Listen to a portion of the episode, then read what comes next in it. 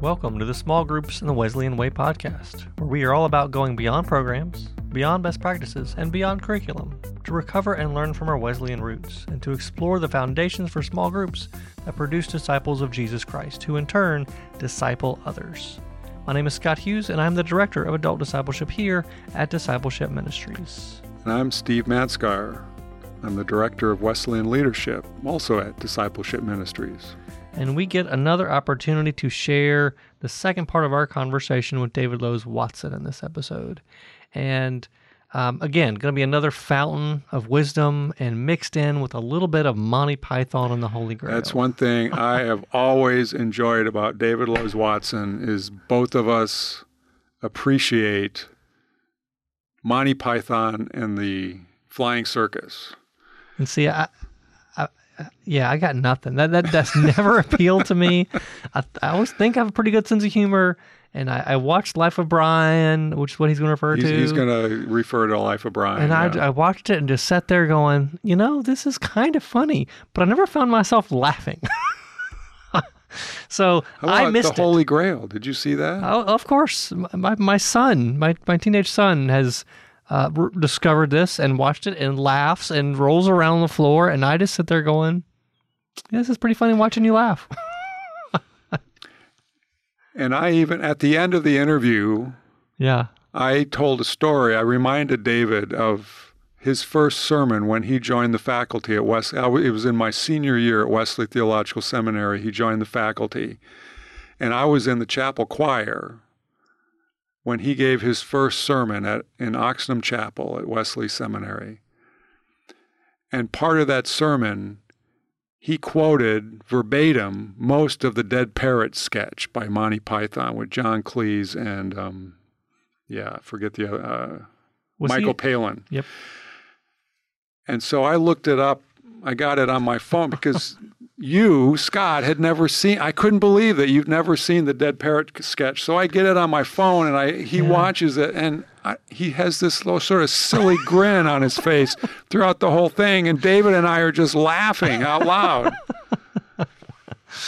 Yeah, I don't know, and and and it's something wrong with me. and I'm okay with it, right? Because everybody else I know loves these movies and laughs, and and that you know, obviously it's it's my problem, and I'm I'm okay with it. It doesn't appeal to everyone. I know my wife doesn't get it either. Okay. So, yeah. Yeah. Um, Speaks but, better for me. But today he's uh, Scott's. He, he responds to a couple of really good, excellent questions from Scott yeah. um, at the beginning of this this part of the interview, and he'll uh, talk a little more about in detail about the the ministry of the class leader um, what they actually did and how yeah. that worked, and in, in, both in early Methodism and he he will talk some um, about the class leader for today in the church today in the 21st century, which is really a lot of what I'm trying to mm-hmm. help churches and past and congregational leaders with today. Yeah, yeah, absolutely. I'm gonna I'm just gonna stop talking and we're gonna go right yeah, into the let's episode. Get into it.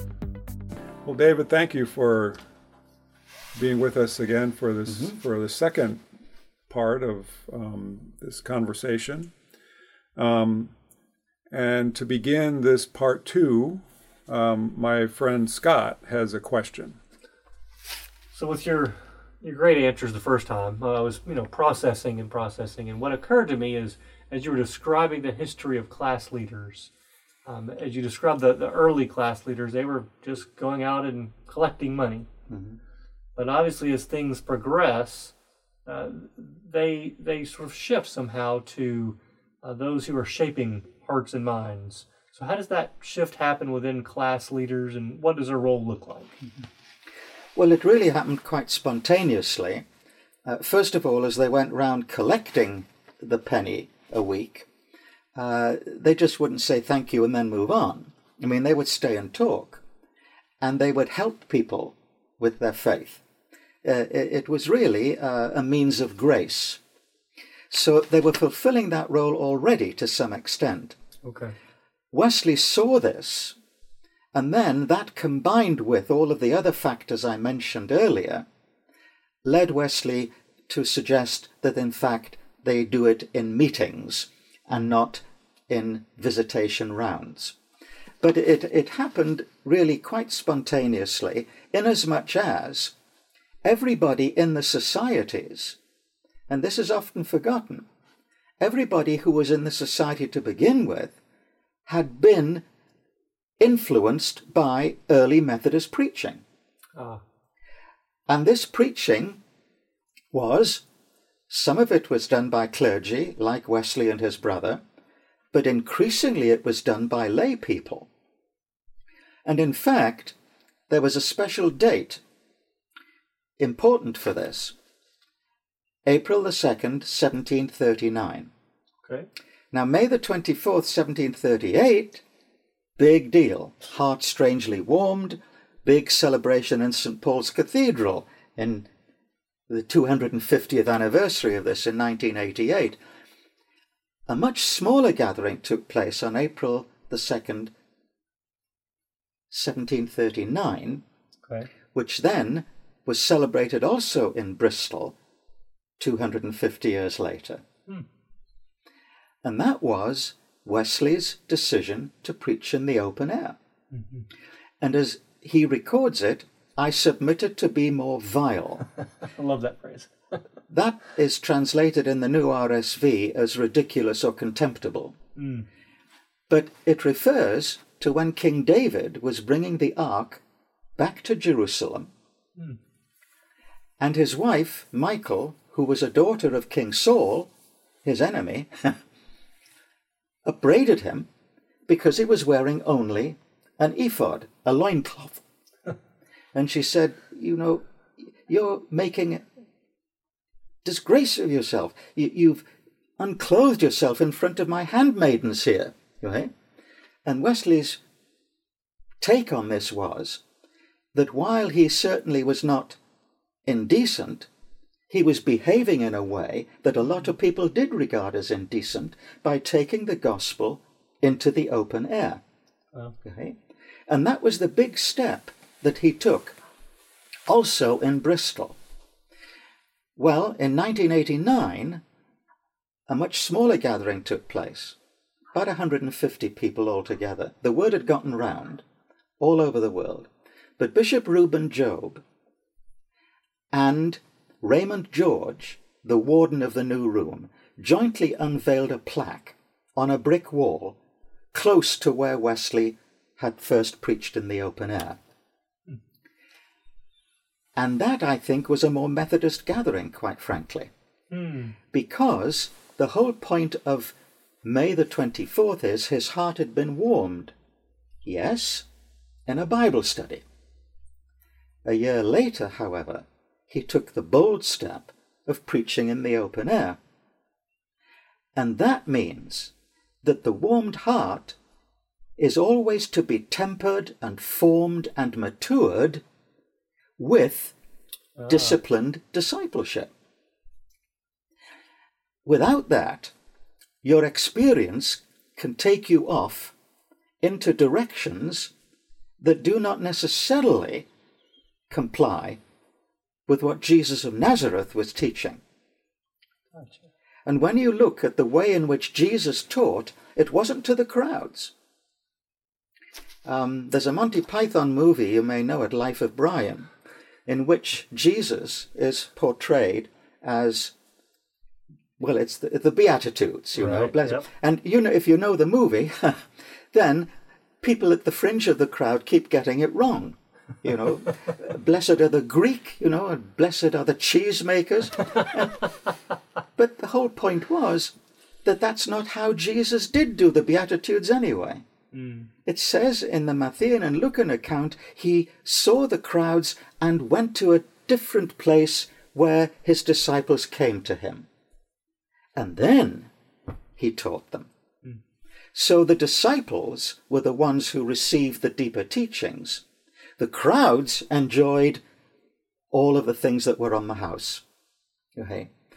And that, I think, is one of the real central points of Methodism that we have to keep in mind. We're called Methodists because there was a method to this. I mm. know that they got the name from another group of people called Methodist, but it, still the word method is still there. you have to have guidelines and rules which give a framework within which grace can grow and lead you on to Christian maturity. So that was the the discipline Yes. of the class meeting. Yes. And so say a little more about the role of the class leader and how the class leader was the shaper Okay. of souls. Well, first of all, let me read a little bit here from the general rules, which were published in my hometown of Newcastle upon Tyne in 1743. Wesley said, In the latter end of the year 1739, eight or ten persons came to me in London, deeply convinced of sin, desiring that I would spend some time with them and advise them how to flee from the wrath to come, which they saw continually hanging over their heads. To these and many more as desired to join them, I gave advice from time to time, which I judged most needful for them, and we always concluded our meeting with prayer suitable to their several necessities. And this is how he describes the rise of the first society in London and then Bristol and elsewhere. But he goes on that it may, may be more easily discerned whether they are working out their salvation. Each society is divided into smaller companies called classes according to their respective places of abode. There are about 12 persons in every class, one of whom is styled the leader. It is the business of the leader, first, as we mentioned earlier, to receive what they're willing to give toward relief of the poor and also their contribution to the society, but then to inquire how their souls prosper. And lo- listen to these words to advise, reprove, comfort, or exhort as occasion may require. That was the role of the leader. Gotcha. So, in fact, these rules, and he goes on, of course, to divide the rules into various categories. There's only one condition required for those who desire admission to these societies, and that's a desire to flee from the wrath to become, to come and be saved from their sins. But wherever this is really fixed in the soul, it will be shown by its fruits. Therefore, first, those who continue to evidence their desire of salvation should do no harm, avoid evil in every kind, and he gives a list of the evils. and then, secondly, first, do, do no evil. Where's the, where's the one I want here? Oh, secondly, by doing good, especially to them that are of the household of faith, employing them, preferably to others, helping each other, and also that they should continue to evidence their desire of salvation by doing good to every person as possible and as far as possible to their bodies and to their souls. Finally, thirdly, to attend upon all the ordinances of God, public worship, the ministry of the word, the Lord's Supper, family and private prayer, searching the scriptures, and fasting or abstinence. I've read from that fairly selectively, but that was the framework. Do good, avoid harm, use the means of grace. And the general rules went through multiple editions throughout Wesley's life. Interesting. I didn't know that. Yeah, multiple editions. It was pu- published as a, a penny pamphlet. Everybody got a copy of those when they joined a Methodist society. Hmm. Okay.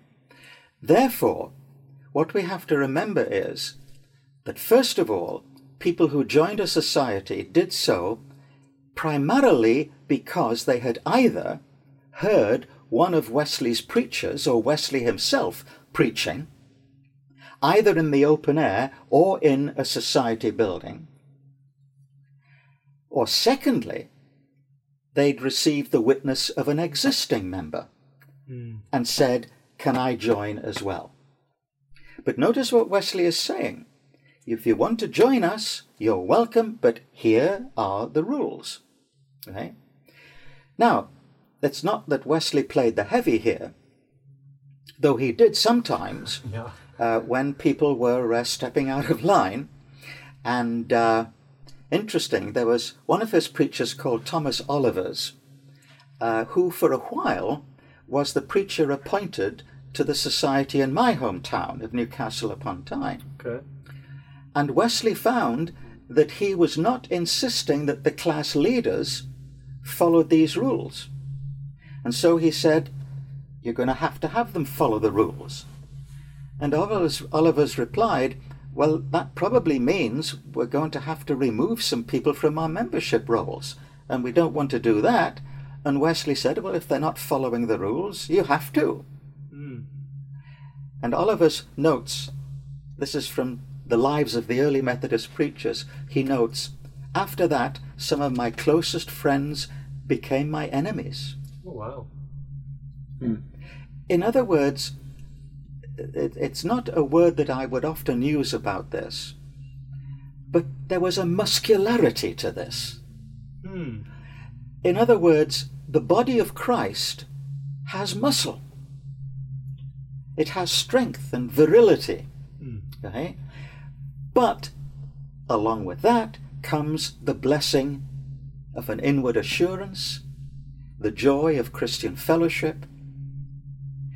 And I think where the class leader could find a role today is to bring back that muscularity.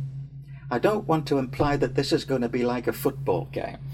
but on the other hand, a body cannot function without muscle. Right. And if the body is simply wanting to get bigger, we know what that means. You're overweight. Right. Okay? And frankly, the pastors that I have met and the congregations I have served, in some instances, are what I would call healthy as a body. There are some, however, that are carrying an awful lot of weight that is not helping the body. and this is where the pastoral role of laity becomes very important.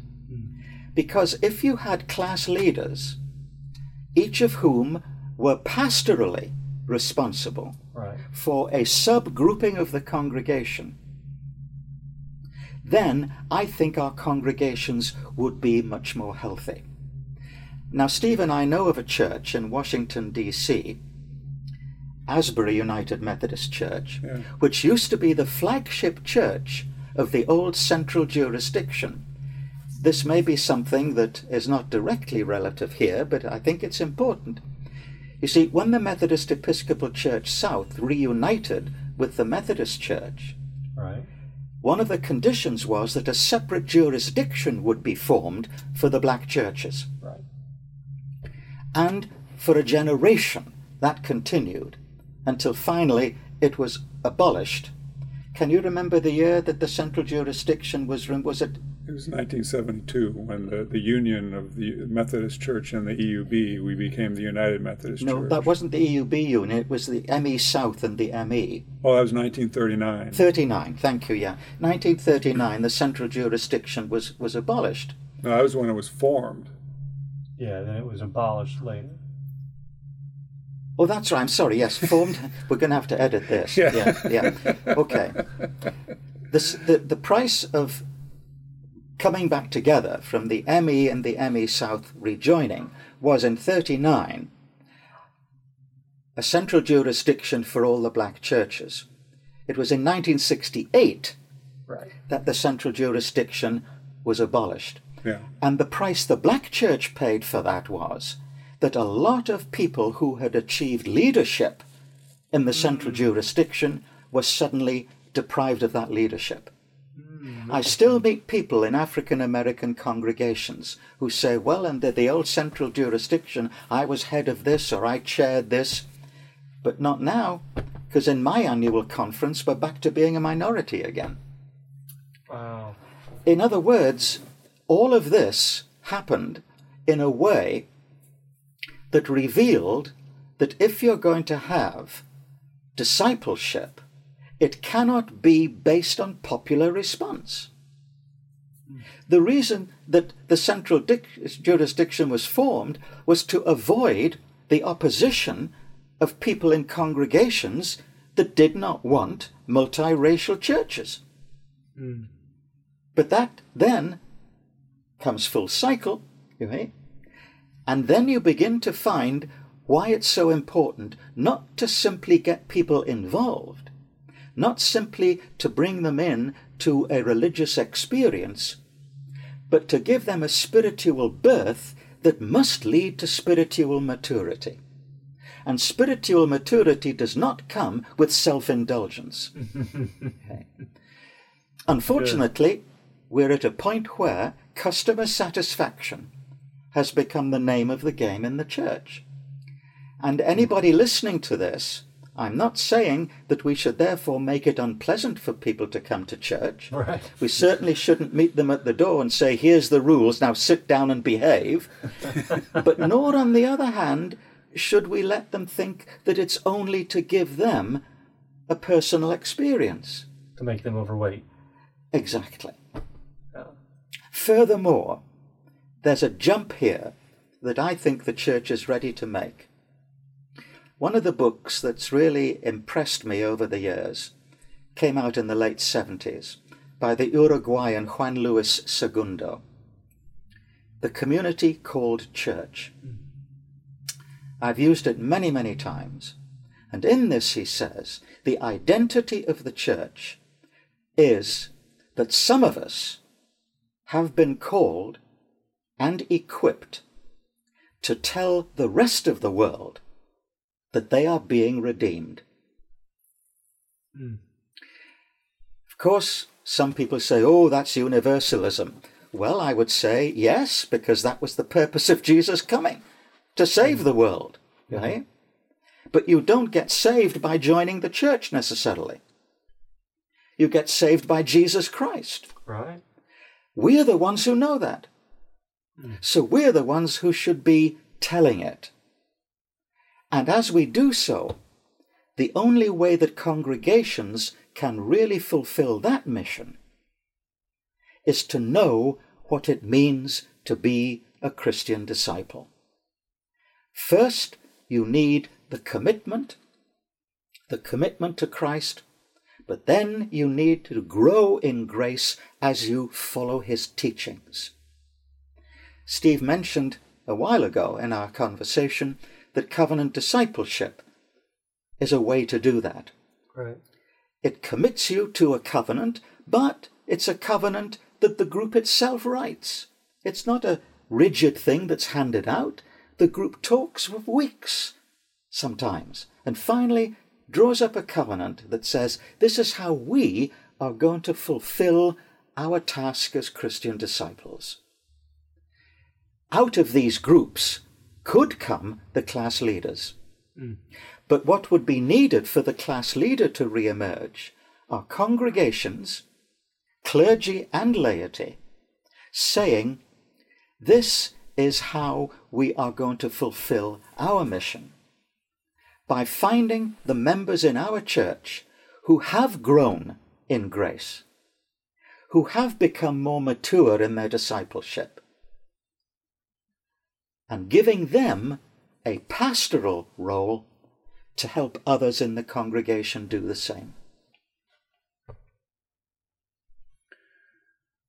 So, briefly, we got a little bit of time left here, um, if you could describe what you see as how class leaders, what a class leader would, how they could help a congregation help lead a congregation today mm-hmm. in their mission of making disciples of Jesus Christ for the transformation of the world? I'd have to answer that in two ways. One, ideally, what could happen, and number two, how probably it is going to happen. Mm. But if it's going to happen, ideally, it would be that a congregation would together accept lay leadership from those that they recognize as being accomplished in the Christian life. I don't by that mean what they've accomplished in this, that, and the other. I mean that they've grown in grace. Gotcha. And once you ask a congregation who these people are, they know who they are. Mm-hmm. They see them and they know that they've got a maturity. Then have the rest of the congregation agree to accept these people as a pastoral guide in living the Christian life. I don't think that class leaders would necessarily have to convene class meetings as in Wesley's day. Hmm. I think rather, in our present setting, it would be more a pastoral link with people to ask how they are living the Christian life. Do they need any help, any guidance? Do they have any problems? This church in Washington, D.C., Asbury United Methodist Church, which was African American, they adopted class leaders, I think about 20 years ago now. And they had about 50 of these class leaders. They assigned to each class leader 20 church members. And these class leaders just kept in touch with these 20 members to help them live the Christian life. Once a month on a Saturday morning, the leaders would meet with the clergy and take the pulse of the church. Hmm. And that meant that the clergy were much more aware of everybody's pastoral life in the church, not just the ones with problems. Ah, yeah. Clergy, you see, are inundated with the problems, or with those who want to be recognized for everything but their discipleship. but if you have people with a recognized leadership role, my goodness, what that could do to enhance the work of the clergy. Ideally, that's what could happen. In practice, I think, to introduce this, there would have to be a concerted effort at annual conference level hmm. to introduce this first to the clergy and then to start looking for the class leaders.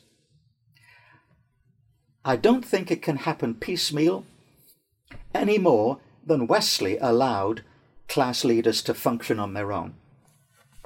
The genius of Wesley was to recognize spiritual energy and then give it a channel that would keep it hmm. faithful to the gospel. Hmm. And that's where the rules came in. Now, if you're measuring all of this by popular response and by personal experience, I'm not saying that that is necessarily a bad thing. I think it can be very beneficial. It just would not be properly Methodist. Well, David, this has been great. And we really appreciate your time and your insight and wisdom and experience and your scholarship. Um, we're going to have to wrap this up. And um, Well, if I could just respond briefly and say I'm just very heartened uh, that you're doing this, because uh, I think that if there's a place in our church right now where this can be done, it is our General Board of Discipleship. And uh, all power to you. well, that's what we're trying to do here, David. And uh, and I, I I tell people when I do workshops that I'm standing on your shoulders, and um, deeply appreciate your work and your support. So thank you. Thank you. So there were several things that stick out to me in what he said and and um, you know i learned a lot about the class leader the way it worked the way it functioned and it it helped me to begin to imagine what it might look like today to have to have a church where we're intentional about raising up leaders who become intentional discipleship coaches. Now that, that's sort of my word for for this, right? Um, class leader, I think I think is synonymous in that. And Well, that's that's what I in my book. okay. That's where I got it from. Making I stole it disciples. That's you. where you got. You didn't even know it, Scott. it's so ingrained. You, that you- I, I write about class leaders today as discipleship coaches. Okay, that that probably is where I Yeah. got it from then. And and but I but as he was unfolding that, I, I think I was beginning to get a clearer picture of, of what that might look like today because I think that's so needed in in a in a system where we've become very church I mean clergy dominated right? Yeah. and our people have been trained to well rely on the clergy to do this. And and clergy I think have, have sort of figured out nope I, I've got to get this back to the laity and let them do this. But but how what might that look like? And I think David gives us a picture mm-hmm. of within our Methodist roots we have some ways of reclaiming this and releasing laity for ministry right and I know Junius Dotson our general secretary has talked a little bit about this of they're Yes, the ones. Yeah. that are in ministry in their workplaces in their homes and we need to release them to do this and so that was extremely helpful to me Equip them equip them to do it. yeah. That that was you know David never used those words I was waiting for him to say that but I, but he very much got at that concept right, Right. of Yeah. of releasing the laity to be in ministry and and that's part of our job. And and, and it helped me to see the place and the role of small groups right? And we talked about putting muscle on folks and the the the, the role that discipline played in those class meetings is so helpful for what small groups ought to be about today and not just as we've talked about in this not just about curriculum not just about studying something if there's anything wrong with those things. But but if we're not building um, I'll put it muscular Christianity close to what he was saying um, that if we can help interject some discipline in our small groups. And I think when he was talking about the muscular Christianity, what he meant by that was that Christi- Christ- we have muscle, and and and muscles need the discipline to exer you know they need exercise. Right. and it's the discipline is what gives us you know the and the discipline is you know he talks a lot about the general rules. The Yes. role that's the role of the rules the rule of life that's our methodist rule of life. And it's a guide to those basic exercises that help give tone and strength to our mm-hmm. muscles. Mm-hmm. And that's what that's what he was meaning by that muscular you know what is he, he i think he used the word virility. Mm. Um, that, that that's what that does is it gives us it, it, it gives us we need to exercise and to, to develop those muscles otherwise they get atrophied and yeah. and they're useless. Yeah. Um, and and so that's part of the genius of the method what you know the method of methodism. Yeah. And it equips those those disciples who can make disciples who disciple others. Yeah, well, that, that's what I like what about what David said is he put together that enthusiasm part of John Wesley with Yeah. the discipline part, right and those have to go together. And and too often I think we just see uh, the one, which is, do you have enough enthusiasm? Do you have enough feelings and emotions? Uh, but we don't ever interject the discipline to help really grow and build. yeah Um, so that was very helpful for for me. and that's you know that's how we grow in holiness of you know yeah. it's and that's ultimately what this is about is growing going you know that that maturity that Dave was talking about maturity in faith that Wesley writes about that, that he also called Christian perfection that's that's perfection in love holiness of heart and life that balanced discipleship Yeah. So, you know, we could talk a lot more, but I think we've Yes. we can't add much more to what he has he has said. And so, uh, we look forward to your comments. We hope you'll you'll interact with us. Tell us what struck you and what David has said, and uh, maybe what you need uh, to learn more about. So we look forward to interacting with you. You can, um, as always, get in touch with us um, on Twitter is one way. You can find me at Rev Scott's tweets and also at UMC Adult Forum for adult formation. and I'm at at S Manskar at S M A N S K A R. You can find our email addresses and much more about us on our website, umcdiscipleship.org. And we look forward to interacting with you and being in ministry with you. And until next time, peace. Small Groups in the Wesleyan Way podcast has been a production of Discipleship Ministries, an agency of the United Methodist Church. Visit all our podcasts at podcasts.umcdiscipleship.org.